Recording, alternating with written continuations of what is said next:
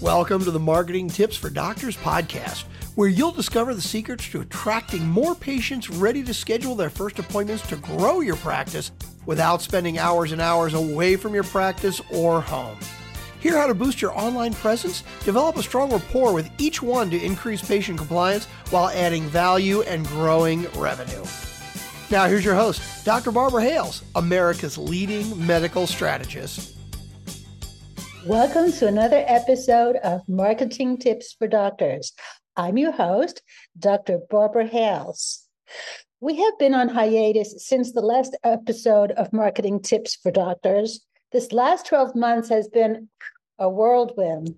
In addition to business obligations, I've had the wedding of both of my children, renovated three locations, tended to damages and broken air conditioners, and had the birth of a beautiful, sweet grandbaby. But I'm back now. I'm sure that there are times that you have felt overwhelmed as well. Work can get in the way of life and make you feel anxious. Do you feel that you are sacrificing other passions or family life for work obligations?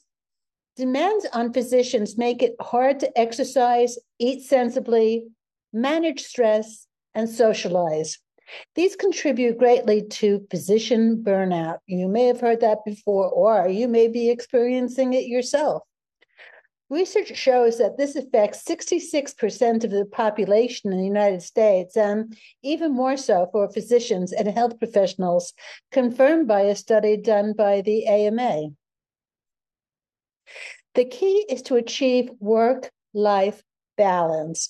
It is the secret to avoiding burnout when working in the health field. Here are five steps for a strategic plan to get more me time.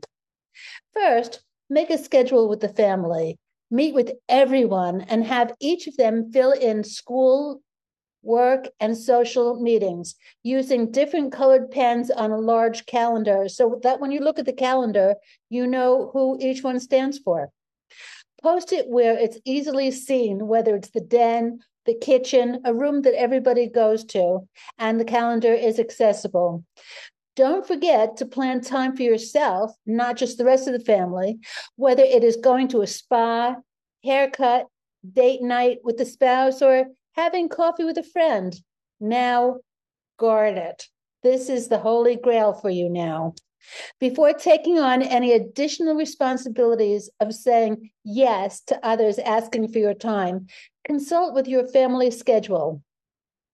Treat it as though it was the most essential thing in life because those that are important to you are counting on your word and your commitments.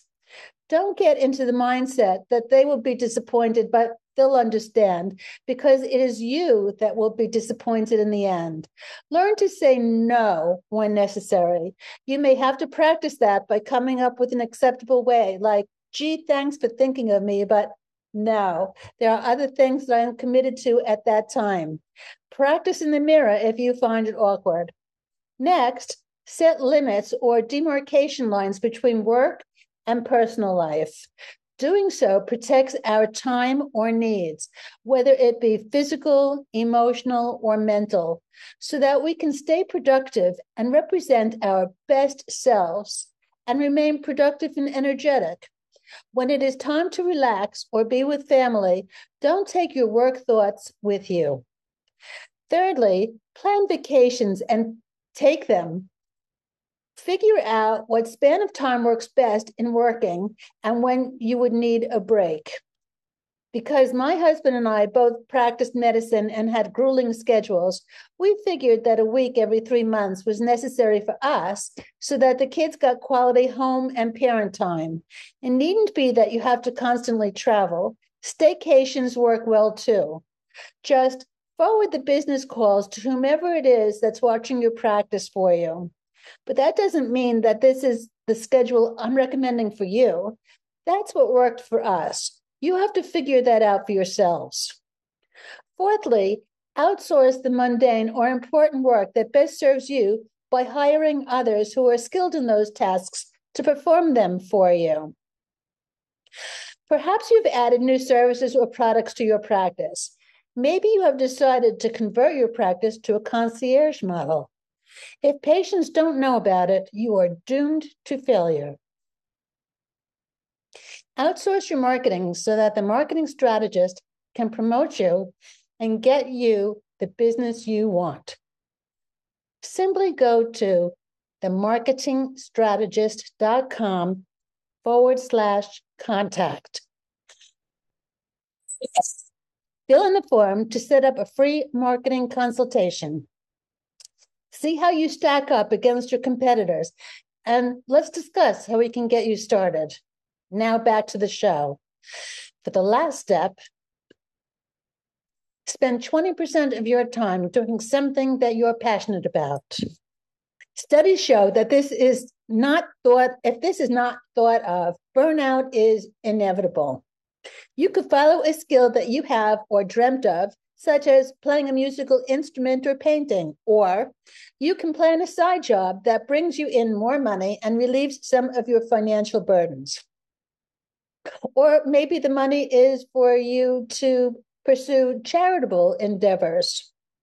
You will feel better and your patients will enjoy spending time with you because you'll be giving more of yourself. These are not steps that may come easily, but doing so will make you more eager to work, enjoy your practice, and patients more, and garner more love from your family as well. Well, take this to heart. I'm certainly saying this in a very sincere fashion, and I think that it will help you and do you well. This has been another episode of Marketing Tips for Doctors with your host, Dr. Barbara Hales. Till next time. Thanks for listening to Marketing Tips for Doctors. If you like the podcast, please subscribe, rate, and review. Press the subscribe button so you never miss an episode and tell your friends about the show.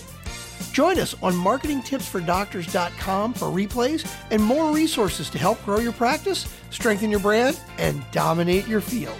Remember, you are one tweet from greatness.